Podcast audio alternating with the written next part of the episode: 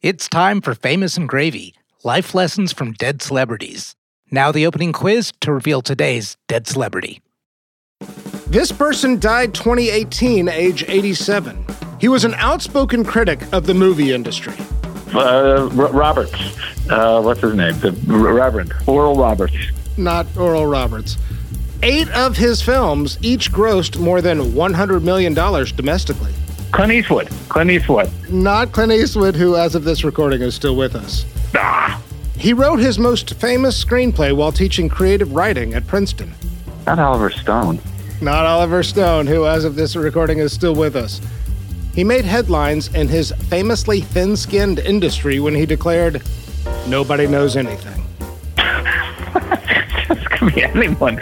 Um, nobody knows anything. Dino De Laurentiis is not. He's dead, but he's not the guy. Uh, nope. In 2009, he was called the world's greatest and most famous living screenwriter. He wrote The Princess Bride and Butch Cassidy and the Sundance Kid. Oh Jesus. Um, The Princess Bride. We read that. We read that, right? Looking at my daughter. Which one? Remember The Princess Bride? Yeah. No, this is no good. I Can't go to a seven-year-old for guidance. I disagree. Uh, William Goldman, right? Today's dead celebrity is William Goldman.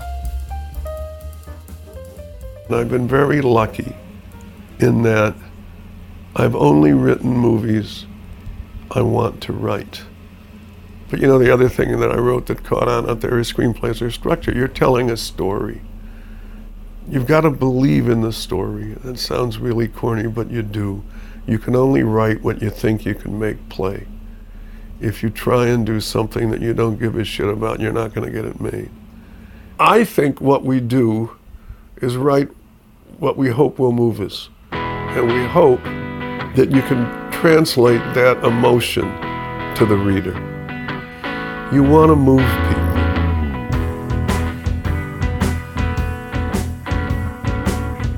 Welcome to Famous and Gravy. I'm Michael Osborne, And I'm Amit Kapoor. Michael and I are looking for ways to make life better. and we believe that the best years might lie ahead. So, on this show, we choose a celebrity who died in the last 10 years, and we go through a series of categories reviewing their lives to extract wisdom and inspiration. At the end, we answer the question Would I want that life? Today, William Goldman died 2018, age 87. Should I say a quick word about why I wanted to do this episode? Yeah, I think that's good. I think more than anybody else we've done on this show, this is the person, like before we started Famous and Gravy, this is the person whose life I thought I wanted. And I really wanted to hash it out with you. I don't know what my answer will be, but this was a life I aspired to once upon a time. I'm excited to get into this. And then uh, on the complete opposite end of that spectrum, I didn't even recognize who it was. I didn't even know the name. When you were like, we're going to do William Goldman sometime, I was like, okay, I don't know who you're I'll, talking about. I'll be sure to look him up. Yes. Well, thank you for taking the time to do that. All right. Category one grading the first line of their obituary. William Goldman, who won Academy Awards for his screenplays for both Butch Cassidy and the Sundance Kid and All the President's Men, and who, despite being one of Hollywood's most successful screenwriters, was an outspoken critic of the movie industry, died on Friday in Manhattan. He was 87. well, damn it, no Princess Bride? Well, that's my first reaction. I mean, That was our whole title. uh, it's a it's an outrage. I'm very angry about it. There's actually there, there's a lot of things that I got frustrated around. So I guess let's talk about Princess Bride first. Do you think that is his most famous movie? In terms of our generation and probably 15 years surrounding us in either direction, I would say yes. I would say 50 years into the future as well. Well, that's the public opinion, but that's also his own opinion. It's his own pride and joy. Yes, it wasn't a box office success exactly. It, it is somewhere beyond cult. I think it's also very singularly his because it was a book before it was a movie. But it's also like so beloved and so like cross generational, cross genre. It's such a masterpiece. By the time he died, I would like to think it would have been recognized as such and therefore should have been mentioned in the first line of his obituary. Yes. Is that the case you're making? Was that your reaction in not hearing it? Yeah, very much so. But there's also this meta thing that's going on. And I assume you saw the same interview I did from, I think, 2000 or 2001, where he said, When I die, this is what they're going to put in the first line. Bill Goldman knows, knows that when the time comes to write his obituary, the first line will be, Academy Award winner. oh, and the second line will be the famous phrase you wrote. Nobody knows anything. Right. Do you have the second line in front of you? So I've got it right here in front of me, and no. The second line says he caused was colon cancer and pneumonia.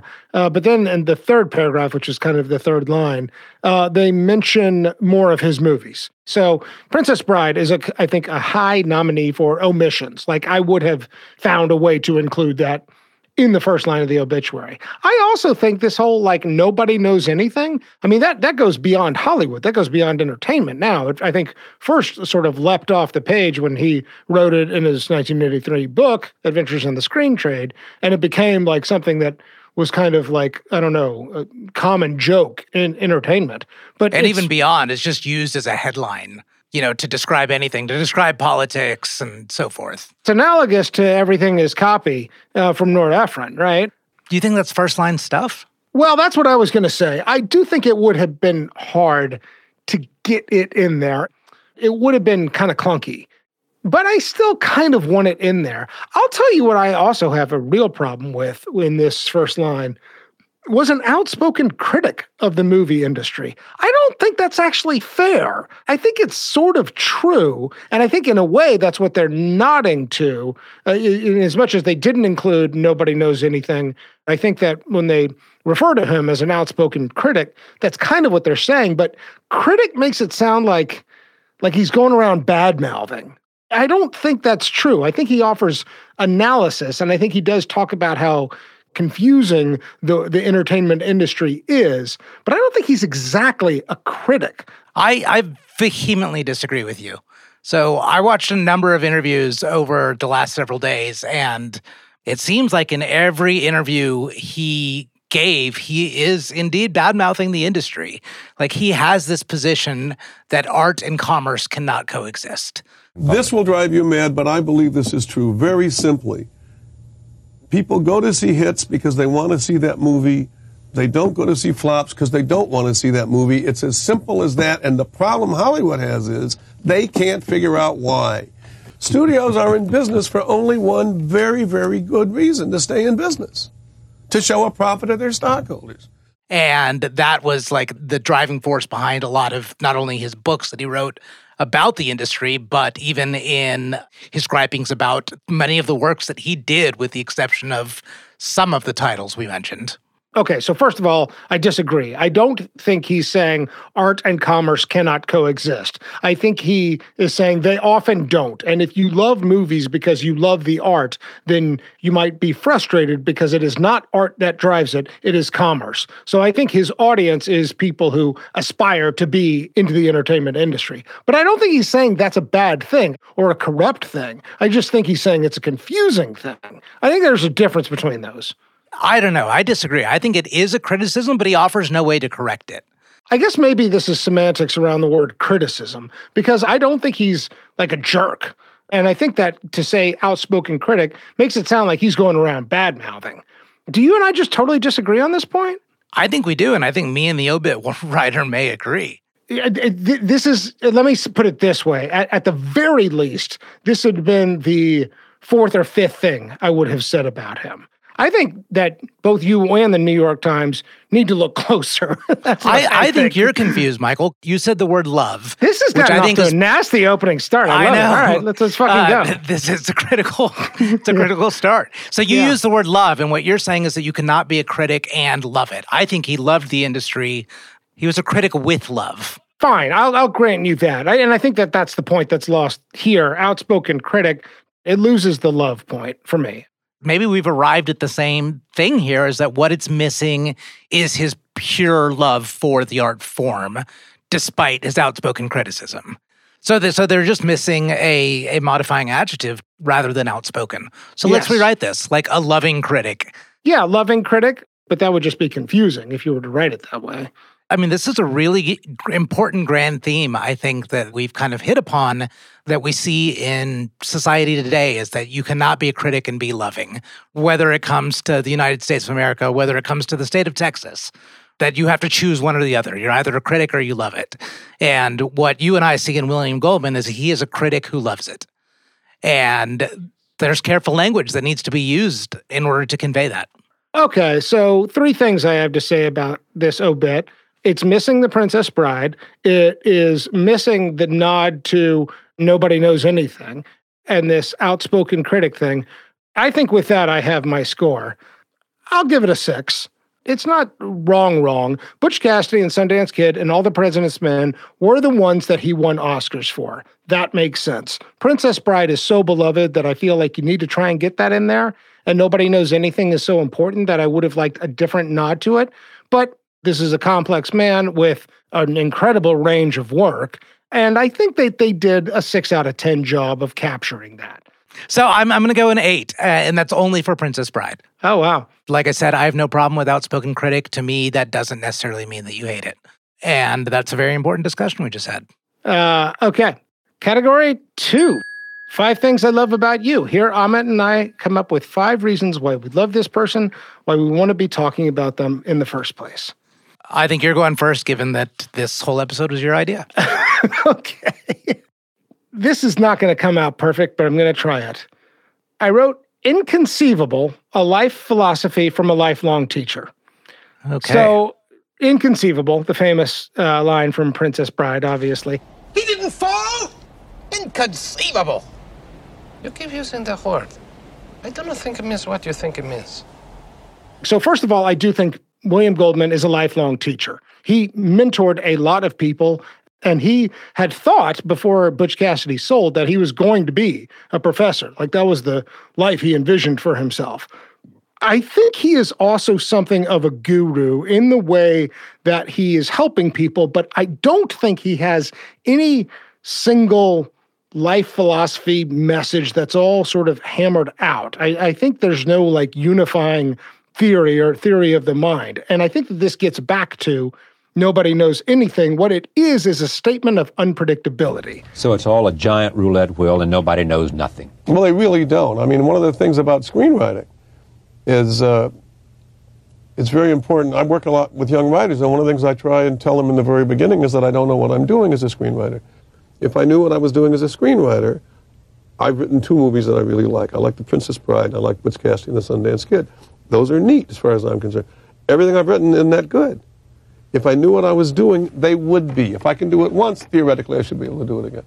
I see that as comforting that just like the world is chaotic, and I'll try and do a little pattern matching for you, and I'll try and explain who the critical characters are in this industry. But just remember, nobody knows anything, and anybody acting like they know anything, they're lying to you. So I think for thing number one, I, I wrote inconceivable as a life philosophy in that we want to have meaning, we want to have clarity, and we want to have predictability ultimately life and work and everything is inconceivable. There was an interview I watched with him where over and over again, he keeps saying, you know, and if that thing hadn't happened, then I wouldn't be here today. And so I wrote the Strangler book in 10 days. I wanted to make it seem longer than it was. So I had a ton of chapters because each new chapter I could start on the top of the next page. A lovely actor named Cliff Robertson somehow got a hold of No Way to Treat a Lady. And he came to my apartment and he said, I read your screen treatment. And would I write a screenplay? That's how I got in the movie business. All a fluke. Huh. I mean, if Cliff Robertson doesn't misread my my novel and think it's a screen treatment, he never asked me. The role of chance, I think, is uh, is kind of like something that he wants to put out there to anybody who aspires to work in entertainment or to be a storyteller or to work in movies or whatever. And I find that very comforting. And I like the way he distilled that down for me in that message. So that's thing number one I love about Bill Goldman. Okay, great. What do you got? So, number two, I'm going to go uh, father daughter relationship. So, he was a father to two girls, Jenny and Susanna, Uh, I think we'll have to talk about this later, but Susanna tragically died in 2015, three years before William did. But two things I'm going to work backwards here that I love about their father daughter relationship is that in a lot of the like mini documentaries done about William Goldman, Jenny was sort of the spokesperson for his life. Like she knew everything about what he loved and the way he thought and his art form. And I just thought that was awesome.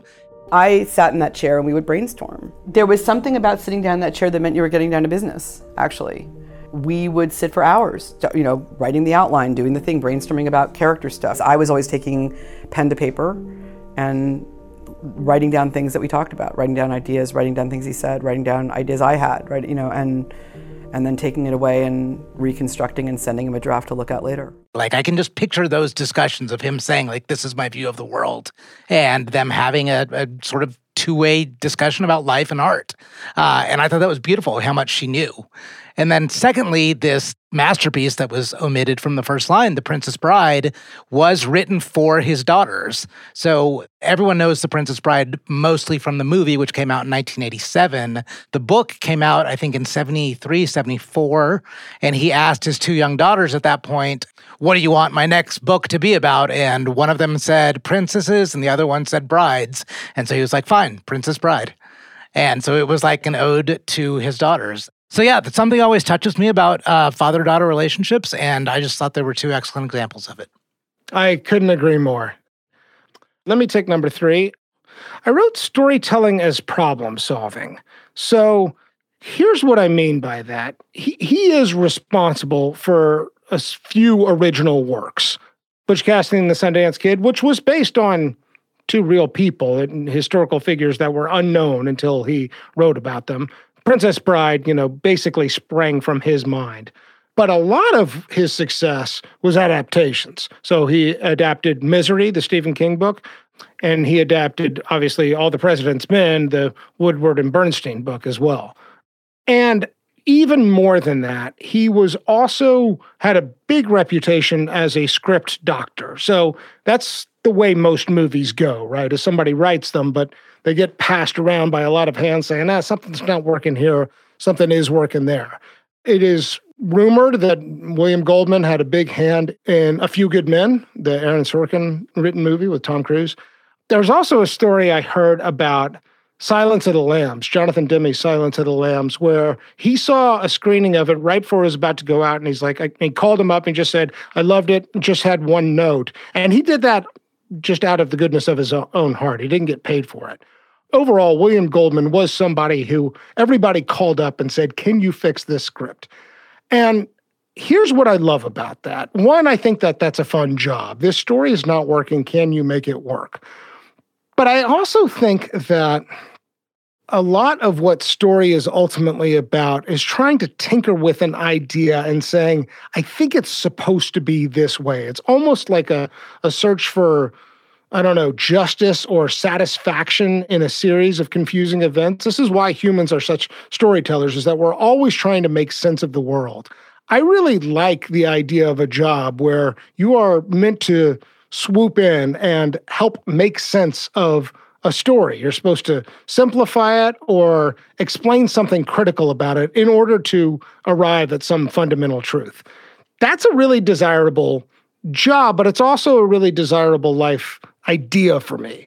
You know, I think this is why you and I care about stories. It helps us make meaning. So, storytelling as problem solving. That was my number three. I like it, and I'm going to build on that later on in this episode as well. Okay. What do you got for number four? So, number four, uh, I wrote bipartisan, and this has nothing to do with politics. He is both a sports guy and a book guy. Let me just tell one story as an example of this. When he was winning his first Oscar, when he was nominated for Butch Cassidy and the Sundance Kid, he decided not to go to the Oscars to receive the award that he ultimately won because the Knicks were in the playoffs and this was their first run towards a potential championship and he didn't want to miss the game. So he's like, I'm not going to go to the Oscars. But he was a very beloved Knicks guy, but really for all New York sports. And he even wrote a book with a guy named Mike Lupica. Lupica. Yeah. which was about all New York sports in 1987. But really, his fandom for the Knicks, he had season tickets for the Knicks for 40 years. He often commented on them. He did occasionally write sports columns. But on the other side, here's a guy that uh, set out in his career to write the great American novel.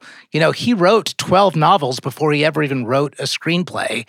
And I think this persona really existed a lot more back then than it is today. And I feel like today we we kind of divide into book people and sports people. In reality, I think most of us live in the middle. And William Goldman was the perfect example of straddling both lines and embraced by both sides. And so I love that he had his foot in each circle and didn't look like a imposer or poser to either one. Excellent. Okay. So, number five, I'll go male friendship. There are people who make the case that were it not for Butch Cassidy and the Sundance Kid, we would not have buddy movies and bromance movies, right? That one of the things that was so groundbreaking about Butch Cassidy and the Sundance Kid was the friendship and the chemistry that was clearly on the screen between Paul Newman and Robert Redford. All right? I'll jump first. Nope. Then you jump first. No, I said. What's the matter with you? I can't swim!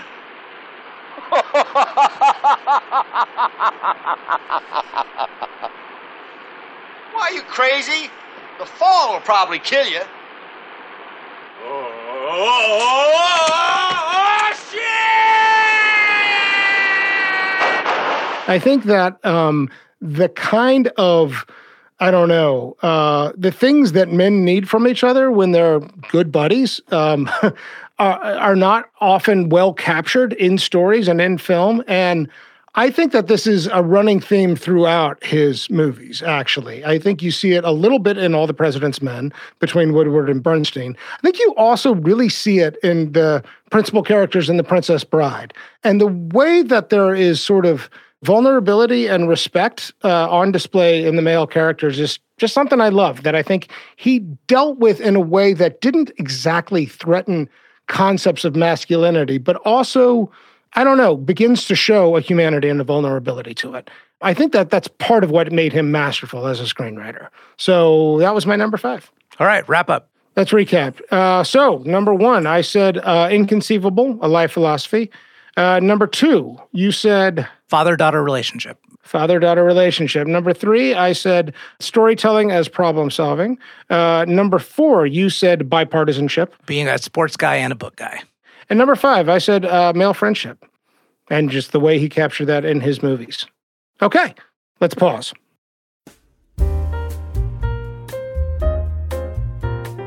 Michael, you know one thing that's very difficult about being a world famous podcaster Uh huh. is I just don't interact with very many people. It's hard to connect with the common man. It is. And you would think somebody of my level of infamy and notoriety would just be surrounded by intriguing conversations. You know where you need to go to have intriguing conversations? A dive bar. No, you can do so much better than that. Somewhere where people are smart, attentive to great ideas of the world. I'm thinking libraries or perhaps a bookstore. A bookstore. Have you been to Half Price Books recently? I have the best conversations with people at Half Price Books. Sometimes it's the people behind the counter who are helping me find the books that I want to be shopping for and looking for and just thinking about things. But it's also people in the aisles who I run into and have a conversation with or like, have you read that yet? Who are you into? What do you like doing? And this is where I have rich, intellectual, smart conversations that are befitting a man of your podcast fame notoriety. Really? Yes, and do you know where you can go? Do you know where Half Price Books exists? I do, but first I'm going to check out the all new HPB.com, then find my local store, plan my next trip. Perhaps I'll buy online and pick up in store or create my own wish list. I think that's perfect. I think both the virtual experience and the in person experience at Half Price Books would suit you well. Congratulations on all of your successes. Thank you.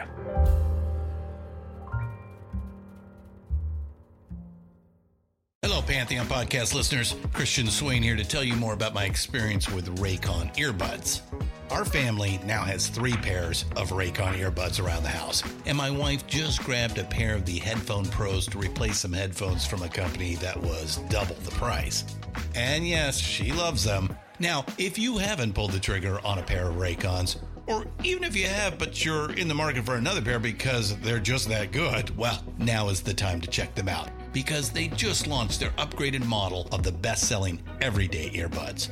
With Raycon's upgraded everyday earbuds, now you also get active noise cancellation, ergonomic design, and multi point connectivity that lets you pair with two devices at once. New quick charge function, three customizable sound styles, plus awareness mode. Available in a variety of vibrant new colors to complement any and all skin tones. I even have a pair of earbuds in a cool green color. I have tried just about every earbud known to humankind, and these Raycons are fantastic. Seriously, if you've been wanting to check out Raycons, there truly is no better time. You're going to ask yourself why you didn't check them out sooner, and Raycon offers a 30-day happiness guarantee. So, what are you waiting for? Go to buyraycon.com slash Pantheon today to get 20% off your Raycon order, plus free shipping. That's right, you'll get 20% off and free shipping at buyraycon.com slash Pantheon. Buyraycon.com slash Pantheon.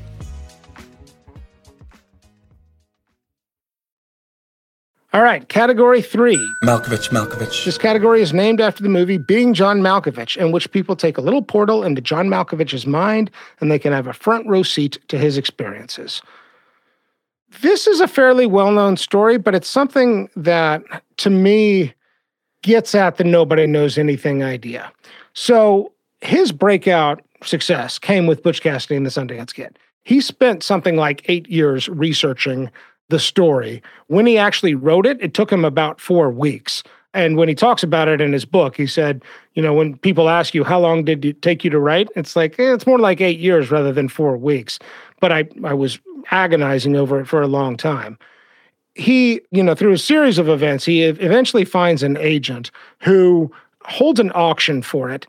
The script doesn't sell at first. Um, there's only one studio that shows any interest. He does a little bit of rewriting, and all of a sudden, there's this insane bidding war, and it sells for four hundred thousand dollars, which uh, at the time was an unbelievable amount of money. It's still a lot of money. It's the equivalent of three million today. I remember. Right, like this was a red hot script for whatever reason. When the movie opens, the critics hated it, including episode 16, Roger Ebert. He has gave it two and a half stars. They think it's going to be a disaster. So William Goldman is walking around New York with George Roy Hill, the director, and they're like, huh, they're they're feeling down and in despair about what this movie is doing. They end up going into a theater and they're talking to the, the manager of the theater, and the, and he says, to their surprise, we can't sell enough tickets. Everything's selling out. And George Roy Hill, the director, goes, well, Would you call the other theater on the other side of New York just to see how they're doing? And it's the same exact story. This is the theater in Times Square. And so all of a sudden they're like, maybe it's not a total disaster. The movie goes on to win four Academy Awards and is the box office seller for 1969. Here's why it's my Malkovich. I think that this is the roots of the nobody knows anything idea. First of all, this movie barely gets made. Like he's struggling to sort of get it to the light of day. Then nobody wants the script. Then everybody wants the script. Then it sells for this insane amount. And then all the critics hate it. And then it's a runaway success. Like, what do you take away from all that, right? I think that there's a big question of Am I doing the right thing? Is this thing working? What matters in all of this? Do people love it? Do people not love it? Ultimately, it makes a ton of money and gets a lot of acclaim. Yeah, that's great because it's what what you've said there is like we fall into these traps of heuristics, right? It's yeah. like opening weekend is bad, and so this is going to be a bad movie. But then you just move on to the next heuristic, and you can just keep moving on and keep moving on, keep moving on, and you'll make different assumptions about the outcome, but nobody really knows what the outcome is going to be. That's exactly right. Very well said. So yeah, that's my Malkovich. What do you got? Okay. Uh, so you made a reference in, I think, thing number three about him being a script doctor. I sort of rabbit holed this because I didn't know that script doctors existed. So I really loved the idea of it. So I wanted to find some examples of him being a script doctor. You mentioned A Few Good Men and Silence of the Lambs. Another one, just because I thought it was funny, was he was the script doctor on Twins, where Arnold Schwarzenegger and uh, Danny DeVito are long lost twins. But the story I want to tell is of Good Will Hunting. So he was called in uh, by Rob Reiner, I believe. And this is Matt Damon and Ben Affleck's. Um, really, it's their debut. They've been around a few movies, but it's certainly their writing debut. And they're kids. They're what 25 years old who've written this script. It gets greenlighted. It's getting made by a major studio. And just for validation purposes, uh, Reiner calls in William Goldman to take a look at it. And so he spends only one day with the script. And there were rumors actually that floated around that he was actually the ghostwriter for the whole thing. And so he did correct that in one of his books. So, as a script doctor for this specific one, he goes in, he sits down with Ben Affleck and Matt Damon and even Robin Williams. And there's this subplot that existed in the original filming of the movie in which Matt Damon becomes like an agent for the FBI while he is being his his mathematical genius janitor. And so William Goldman just looked at the whole thing and he just said, "Cut this and you got a perfect movie." And then they cut it and they release it and it's the smashing success that it was. So it's a Malkovich because to, to have that degree of expertise and that degree of respect that you can literally just take a pair of scissors and say, cut, and you've got a perfect movie. Yeah. And I would love to be just in the shoes in that moment. And I think that's something that anybody can aspire for if they if they don't know what to do or where to land or or a direction to go in, just be an expert in something. Good stuff. All right. Let's move on. Category four, love and marriage. How many marriages? Also, how many kids? And is there anything public about these relationships? No, no, Michael, you got to say it in the Princess Bride voice. Marriage is what brings us together today. Marriage. Marriage. Marriage. That's not bad. Okay, good. you know that line still works. Like I w- watched that movie with my kids, and they hear him go marriage, and they start laughing. Like it is, it is eternally funny. No, oh, I still go to weddings 35 years after that movie, and you still hear it like as people are like lining up to go into the chapel. Oh, you're so right. I did have to say that. All right, category four: love and marriage. How many marriages? Also, how many kids? And is there anything had to public about once. these relationships? Okay. uh, all right. One wife, Eileen, from 1961 to 1991. Bill was 30 when they were married. They divorced around 60. Two daughters, who you mentioned, one of whom died in 2015. You know, we have, as we introduce this category, is there anything public about these relationships? It was hard to find out why this marriage failed. I couldn't find anything. And, and it, what's weird is they got married in 1961, long before he was a screenwriter, you know, many years before that. And so Eileen is there for the early success with Butch Cassidy and then all the movies in the 70s, Marathon Man, All the President's Men, you know, a, a bunch of others where he is in very high demand. He does have a, they call it like a leper period or something, like a dormant period, where in the 80s, William Goldman is not doing all that well. He was famously blocked. Um, like he had writer's block and he was just not turning out good stuff. He kind of makes a comeback in the mid to late 80s. First gets involved with Memoirs of an Invisible Man and then Princess Bride and then Misery. And, you know, he's sort of back. But that's around the time like the marriage dissolves at age 60. So nothing but question marks for me here. He never married again. He ended up having a, a life partner, it sounds like, Of 20 years, though. of Yeah. 20 years. Yeah. I mean, so it sounds like there was a relationship there. And it the one quote I saw from William Goldman about the marriage is that he was baffled. He didn't see it coming. So I don't know. It's not public what happened with this relationship. And to dig any deeper feels a little weird. It's impressively non public. Yeah, that's a good way of putting it. And then you mentioned the daughter who died prematurely, which just sounds awful. Uh, did, you catch what age she was when she died? It was in 2015, so I don't know the exact, but would have put her in her 50s, I think. That's the data. Uh, I don't know what to say. Amit, anything? I don't think there's much commentary other than, you know, we've hit on this in previous episodes to outlive your child is one of the worst things, even if that child is in their 50s. And this also comes from a guy that we haven't gotten to this early on in his biography. He lost his father at age 15 to suicide. The last four years of his life, he lived upstairs in the house as I was growing up, and then he killed himself when I was 15, and I found his body. And no, I've never written about it, mm-hmm. but it was a very fucked up childhood. Yeah, so there are some very tough, tragic bookends to family life here. I feel like this point has come up on previous episodes as well. When somebody lives as long as he does, it's sort of inevitable there's going to be those kinds of life tragedies, I guess. I, I, and so I just don't know how much to weigh them uh, as we sort of look at pieces of desirability. But I, I am very confused by how somebody who seems to be smart, seems to be successful, has a marriage fail at age 60 when his career's in not terrible shape. It's confusing, right? That's that's why you write one of the most famous lines, uh, saying nobody knows anything. Who knows? I guess maybe that is the point I'm trying to make. Is there are other things about William Goldman's life that are clearly like would optimize for good long-term partnership not just in terms of superficial you know he had money and was handsome but actually was smart and seemed to understand relationships that you just don't see you know it's not playing out here when he wrote that line relating to box office successes no matter how well they pilot tested or screened and then you have no idea how the movie does i mean look at marriages you have all the signs that something is going to be completely compatible but then there are black swan events and there are people that change and there are different things thrown at you. And you just you, you can't predict. We we just don't know. The fact that he describes it as being blindsided is confusing. That's the thing I think I'm hung up on. That he didn't see it coming at age 60 or so. That's where one would think they would know if a relationship's going well at that age. But who knows? Yeah. All right. Category five net worth. Uh, I've got a number. Did you look this up?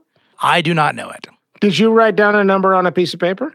I did. I wrote down 12 million on a piece of paper.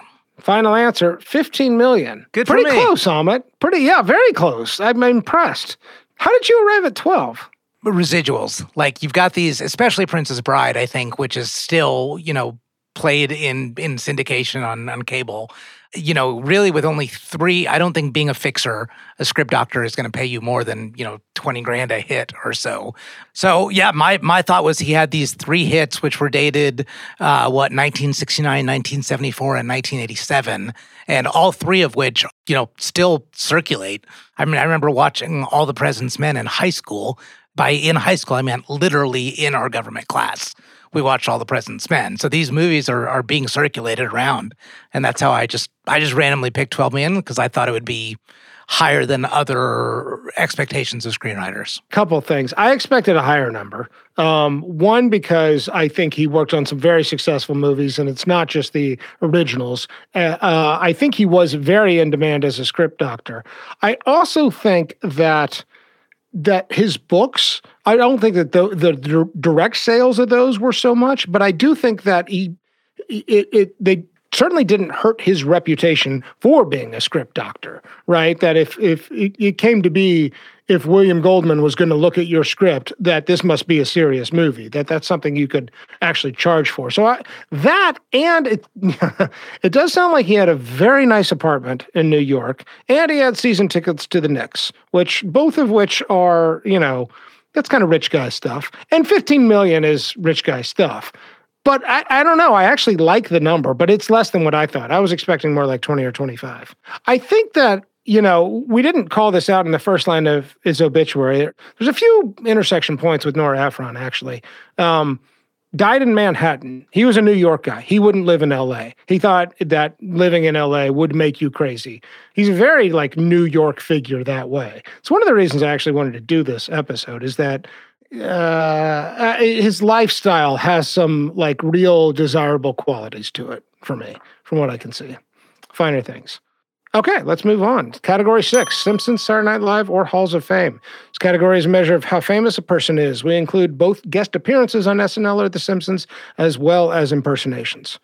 This may not surprise you. Oh for 4. Nothing. Yeah. Nothing anywhere. One thing he did say about screenwriters is that most of them do want to direct. Ultimately, what they have a goal on or, or their eye on, like people who say they want to be screenwriters, is they want to be like in control over the whole story he was like, I, I would never want that job. It holds no appeal to me. All the problems they have to deal with, all the headaches. It's not worth it.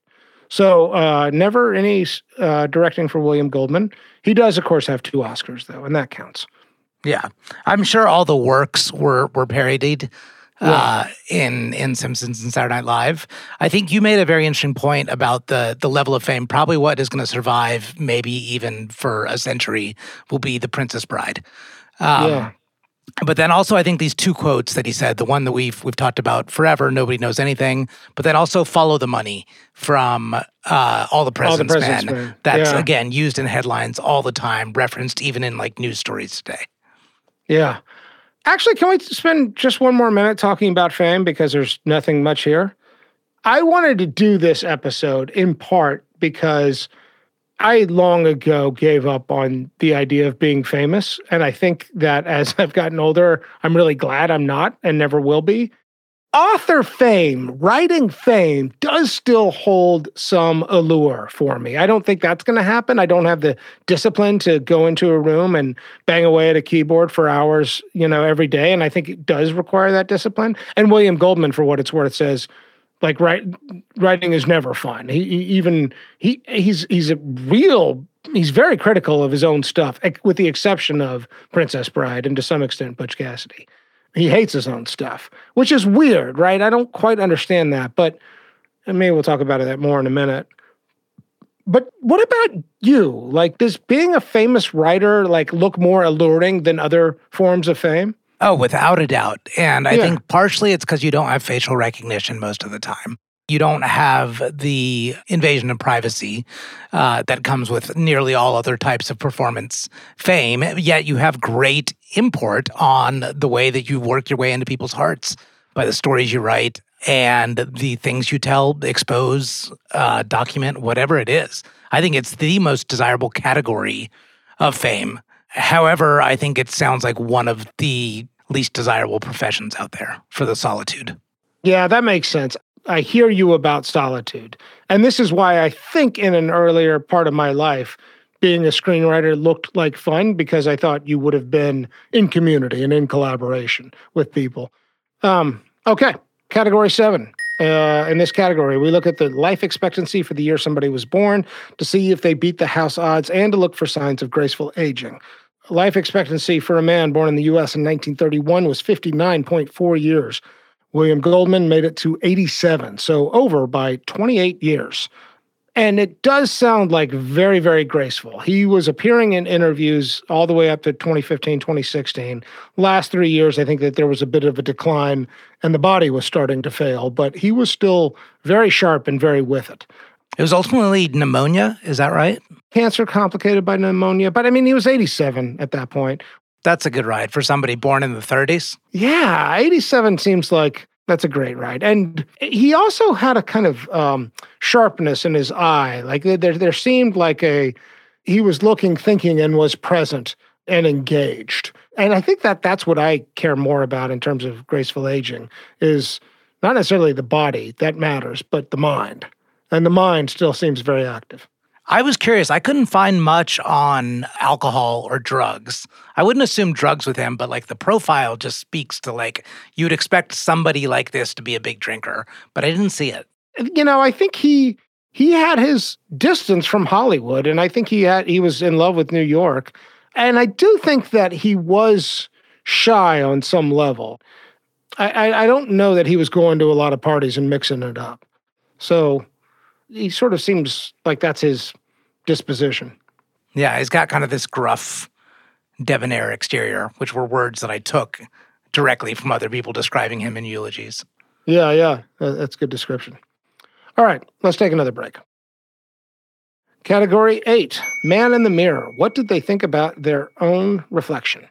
So this was tough. So let's get the physical out of the way real quick. I think that's fine. I think he was handsome. No issues there. He looked like a cross to me between John Lithgow and Christopher Walken, uh, at least in his later years. But then you hinted at this uh, a few minutes ago that he like he pretty much talks about hating all of his work except for The Princess Bride and the screen version of Butch Cassidy. Yeah. And so that's where I'm like I'm I'm trouble pegging this guy in terms of self-acceptance and and self-esteem. Well, when I heard him talk about it, it was mostly because he could anticipate his own tricks. I don't like my writing. Too bad. I don't like your writing? Do not like it. I'm aware of all my tricks. I'm aware of all my feelings. I know I oversurprise. When I started, I wrote my first novel when I was 24, and all I had, it's all I have now, an ear for dialogue and a sense of story. I think that he had a hard time being delighted by his own ability to be unpredictable. And I think he felt that was an essential part of good storytelling. So for him, what I think, I don't know, this is certainly my experience working as a producer, that, you know, when you get really close to a story, you lose the forest for the trees very easily. And so that I don't think you can ever be really good at evaluating your own work, particularly if it is you know, about like how much does this narrative, how much does this storyline hook me and keep me involved? So I think he's the last person that's in any kind of position to judge it. But I think your question is how does that relate to self acceptance or lack thereof? I went the other way. I see a, a fair amount of not necessarily self acceptance around his professional life, but I certainly see a, a kind of inner confidence that would lead to a word like outspoken in his first line. One thing that I really admire about him and like about him is I think he knows his place very well. And I think he does have some pride about where he can contribute value, even if he can't admire his own contributions, except in a couple of rare circumstances. That actually feels pretty overall healthy and balanced to me. That there is an active self critic and I see some pride that transcends some of that self criticism. So, on balance, I think he liked his reflection, and I think he had a, more than 51% or greater self acceptance. So, where did you land? I put no because of this, because of so much of the self criticism. And and to go way back to the first line of the obituary is, you know, he worked in an industry that he was overly critical of without really like trying to change it too much. And I, I think there was a love for it but he couldn't be so comfortable enough as to say I love my work and and I love the art form without criticizing it first. And that to me tipped off to something that there was some discomfort into who he was. I mean, I think a lot of his critiques of the entertainment industry is about the fear that exists within executives that the uncertainty around all of these high stakes decisions that producers have to make, the ego and, the, and what he describes as deep insecurity that exists in movie stars, um, the diminished role of screenwriters, and the underappreciated role of people like cinematographers. I mean, all of that, I think, sounds to me like the truth of Hollywood. And so, you know, that he's not going to fix it, I, I don't know that he has an eye towards that. I think that what his message is in his books are if you love movies and if you want to be involved in this, you just need to understand the rules because there's some really complicated, not okay things happening there. But I have enough self assuredness inside me to say those things to you. I am confident in my own reflection in the mirror, even if I'm not the highest guy on the totem pole. So that's where I come out on Men in the Mirror. Okay. And the critic thing. On the industry thing, I, I have a lot more leeway on the disparagement of your own work. I do, but as you said, you know, the way to look at it and the way that you looked at it was it was just I can't look at them again. Not that I don't like them or I'm not proud of them. Yeah, it's interesting. I mean, this keeps coming up, but the nobody knows anything thing like does feel like self-instruction too. I feel like he's trying to tell himself that. Oh yeah, it's nobody knows anything, including myself. Yeah. And in that way, it is a deep truth. All right. Yeah. Next category outgoing message. How do we think they felt about the sound of their own voice when they heard it on an answering machine or outgoing voicemail? And would they have had the humility to record it themselves, or would they use the default setting on their voicemail? So to me, this was a no-brainer. Anybody that's an outspoken critic loves their own voice because they love to hear themselves yeah. talk or write to use words they're they're proud of. The humility part's an interesting one with yeah. him. I uh, I generally see it. You know, a guy that lives in Manhattan goes is visible at every Knicks game, goes to the the corner deli every day. I see many signs of humility with him. The story you told about Silence of the Lambs, even though William Goldman had this great reputation at this point, the fact that he cold called Jonathan Demme and said, Hey, I got an idea for you on how to make this a better movie. Uh, I see a lot of signs of, of accessibility and humility here. Oh, interesting. So uh, accessibility is associated with humility for you? I think there's a correlation, yeah. Yeah, I do too. I think very humble. And I think it is best expressed through his accessibility, which is something people re- really remark on. He made time for people and he would have long phone calls. And even despite the fact that he was on a first name basis with, you know, a lot of A-list celebrities and, and directors and powerful people in Hollywood, I see actually a fair amount of humility. Um, you might have thought a writer of his stature and of his success would be mostly smug and I don't see him as smug. I see him as as knowledgeable about high life without being, you know, snooty uh, in any way, shape, or form. I see him as actually very approachable. Okay, category 10, Control Z. This is where we look for the big do overs, the things you might have done differently. I think you can take this because he kept giving the same answer over and over and over again every time he's asked. All the president's men? Yeah. yeah. Yeah. He's got, it's like some, like, if I could do it all over again, I'd do it exactly the same, except I wouldn't go anywhere near all the president's men. Even though it got him an Oscar. It did. And I, it sounded like hell. The amount of rewrites, the amount of people involved, the Washington Post, Carl Bernstein and Nora Ephron were very involved, apparently. Robert Redford was, you know, rewriting. And later, Redford made claims that, you know, William Goldman didn't have as much of an impact as he did. You said that if you had it all to do over again, you'd have written everything you've written except for All the President's Men. Yeah, it was a terrible experience. It was a swell movie. Mm-hmm. It is. But it was a. Uh, it was just a very unpleasant experience. And the movie, it doesn't matter. I think that that's a pretty easy control Z. I, I wouldn't. It didn't seem like he was all that awards driven. If he'd rather go to a Knicks game than go to the Oscar ceremony, doesn't that kind of tell you everything you need to know? Yeah, uh, know, does to me. Yeah, I've got a couple other rapid fires on this. So also that he never made a basketball movie being the basketball buff that he was, he did actually write one, and it sounded like it would be pretty good. It was uh, going to take place at a university, an unnamed university in Texas, where Danny DeVito, I think, was going to be the like corrupt basketball coach, and Yeah, John Cleese this. was going to be the corrupt dean of the university, and they were going to recruit this like secret talent out of Africa, but it never got made. And then I, I want to make this point because I think he has one of the better takes on this whole idea of do overs and regrets. If you remember from Fred Willard, uh, he had one that his wife actually had one that I really loved, saying that like you know if if you were in this movie, it could have had a very different outcome. So why double think anything? And what William Goldman said in regards to all the movies that he didn't make. He said that if I'd said no to all the movies I said yes to, and yes to all those I said no, it would have worked out pretty much the same. I love that. Yeah, I saw that. I think that's great. Yeah, I do too. Nobody knows anything. All right, category 11, second to last category cocktail, coffee, or cannabis. This is where we ask which one would we most want to do with our dead celebrity?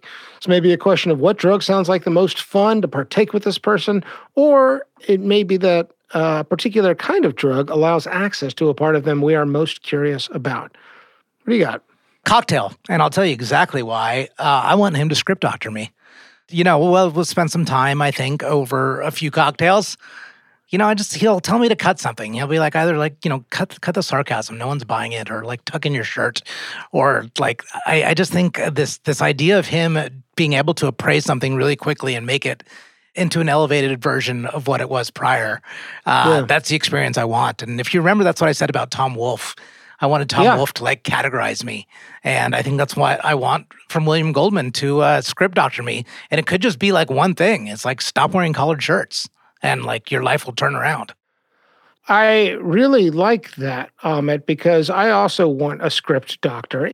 Basically, I'll go ahead and say I'd have coffee for exactly the same reason. I couldn't have put it into the words you put it into. Those are perfect words, but I absolutely want somebody to offer me a little bit instru- more instruction so that that that I that that it is it is a story that I'm a little bit more excited to be experiencing and living. Maybe the story's perfect as is. Maybe I need more self-acceptance with where I am and what I'm doing with my life. But I would like to add some parts and remove some others, and I wouldn't mind having somebody who is a master storyteller tell me which parts to invest more in and to leave behind. I feel like we could all benefit from that advice. That's not excessive self-criticism or maybe it is, but I really like that because I think this is why we love movies. I think this is why we love books and podcasts. This is why we love any story through any medium is that, you know, it tells us if we were in control how we'd like it all to go down. And I'd like somebody who has just impeccable sensibilities to help me with that. Your your answer is beautiful, and I want the same thing uh, with coffee, just so we can make it all move a little faster. Yeah, I hope he tells you nose ring. that would, that you mean could like really a middle one, like the bull ring, or you know what? The, the bull ring, what the bull ring always works with the bald head. If I believe that the best years might lie ahead, I mean, if that's what it takes, I'm open to it. it. Maybe that is the thing. Maybe that is the thing. All right, we've arrived. The Van Der Beek, named after James Van Der Beek, who famously said in Varsity Blues, I don't want your life. Amit, based on everything we've talked about, the big question is do you want this life? Yes or no? love the significance of it. Like we said, I think Princess Bride will live on for a long time. The guy had tremendous respect from peers. We don't see a lot of complication in love. Two things that I take issue with. One, completely out of his control, was the tragedies. You can't forget them. But what we're doing is we're assessing how he played everything, right? The fact that his father died and that he lost his daughter tragically, not any of his choices. Um, so we have to remove them, but I, hell no, I certainly don't want that. The issue I have is is the job. Outside of script doctoring, script doctoring sounds fucking awesome. Like, you know, just going in for a couple days and like fixing things rapidly. But banging away at a computer or a typewriter for uh, the better part of 50 years, no way, man. Just cannot do it. And I don't care if it's the ideal level of fame, if it brings you in $12 million, I, I would wilt away at that livelihood. So sorry, William. I think I think he did it as as good as anyone can do it. I'd have no problem with the still loving your industry and criticizing it, but it's more I don't want your job, William Goldman. And and unfortunately, your job is far too coupled with your life. And so I don't want your life, William Goldman. Okay. I'm going to pick up from that thought because I do want this job on some level. I don't think I necessarily want it in this industry, right? I don't want to have to deal with the ego and the insecurity and the bizarre social norms that exist in LA and in Hollywood. That doesn't hold much appeal. But I don't think I would mind sitting in a room and dreaming up stories and trying to find stories that arrive at, you know, deep truths, whether it's about friendship or whether it's about, you know, fairy tale love uh, or whether it's about horror. But that comes with a big caveat. That is with my interpretation that that is not done in pure solitude. If that is done in pure solitude, then I'm with you on it. I don't think that's how it works. I think you have to go out there like Tom Wolfe or Nora Ephron or anybody else and be an observer of people in order to go back to your computer or typewriter and do the sense making. And in that sense, I do like the idea of being a student of story and by extension a student of humans. And and actually honestly one thing I realized in getting ready for this episode is that I'm not sure how far away from that I am. You know, working as an audio producer, I feel like I get to do that and I'm helping other people tell their stories or workshop their stories. And I love my job. So that part is appealing. The personal life is such a head scratcher, it's hard to set it aside. But there does seem to be a closeness with the children, and maybe that trumps all. And to have this gift to your children of, I wrote you this movie, this book that became a movie that may well live on for the rest of time, that's a gift, and that's a legacy gift. Yeah, I think I want this life, Amit. I think I also really like the way he became a mentor to a wide variety of people. I think he did learn his way into a clear eyed analysis of the world in a way that did benefit people and help them to see what was valuable, even if there's no grand unifying message. So, in that way, I think I, I'm going to go yes. I want your life, William Goldman. Okay. That's what I'm glad. I'm glad you ended up there, considering that that was, you know, a, a younger Michael Osborne was like, this is a life I want to emulate. So after years and and some deep research and batting it around, you still do. So that's good. Somebody knew something. Yeah. So, Michael, you are William Goldman. You have died. Before you is St. Peter, the Unitarian proxy for all things afterlife. Uh, you have an opportunity to make your pitch um, for a pleasant afterlife experience. You can do so by telling us one unique contribution you have made to the stream of life. As you wish. St. Peter, I was a famous screenwriter, and there's not many of us. I'm not exactly sure how I became so famous, but I was involved in some really great movies, maybe some of the best movies. I think that everybody down there on Earth is imagining that hidden behind the confusing life experiences we all encounter is some grand plan, some grand set of rules. There may be a creator, there may not be, I won't know. But at least for those who are down there, nobody knows anything. And I think we all need to be reminded of that. If there is somebody who knows everything, maybe I'll get a chance to meet him if you'll let me in. Famous and Gravy listeners, we want to hear from you. We need people to participate in our opening quiz where we reveal the dead celebrity. You can email us at hello at famousandgravy.com. If you're enjoying our show, please tell your friends. You can find us on Twitter X, Facebook, LinkedIn, and Threads. Our handle is at Famous and Gravy. We also have a newsletter you can sign up for on our website, famousandgravy.com.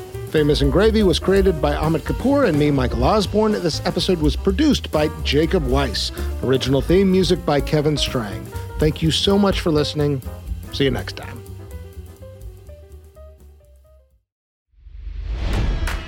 It's NFL draft season, and that means it's time to start thinking about fantasy football. FantasyPoints.com features industry leading experts and prognosticators using proprietary hand charted data to help you score more fantasy points. FantasyPoints.com is the place to go for whatever kind of fantasy football you play. Whether you play fantasy football, daily fantasy sports, or do a little bit of everything, Fantasy Points has the meticulously researched content to guide you to victory.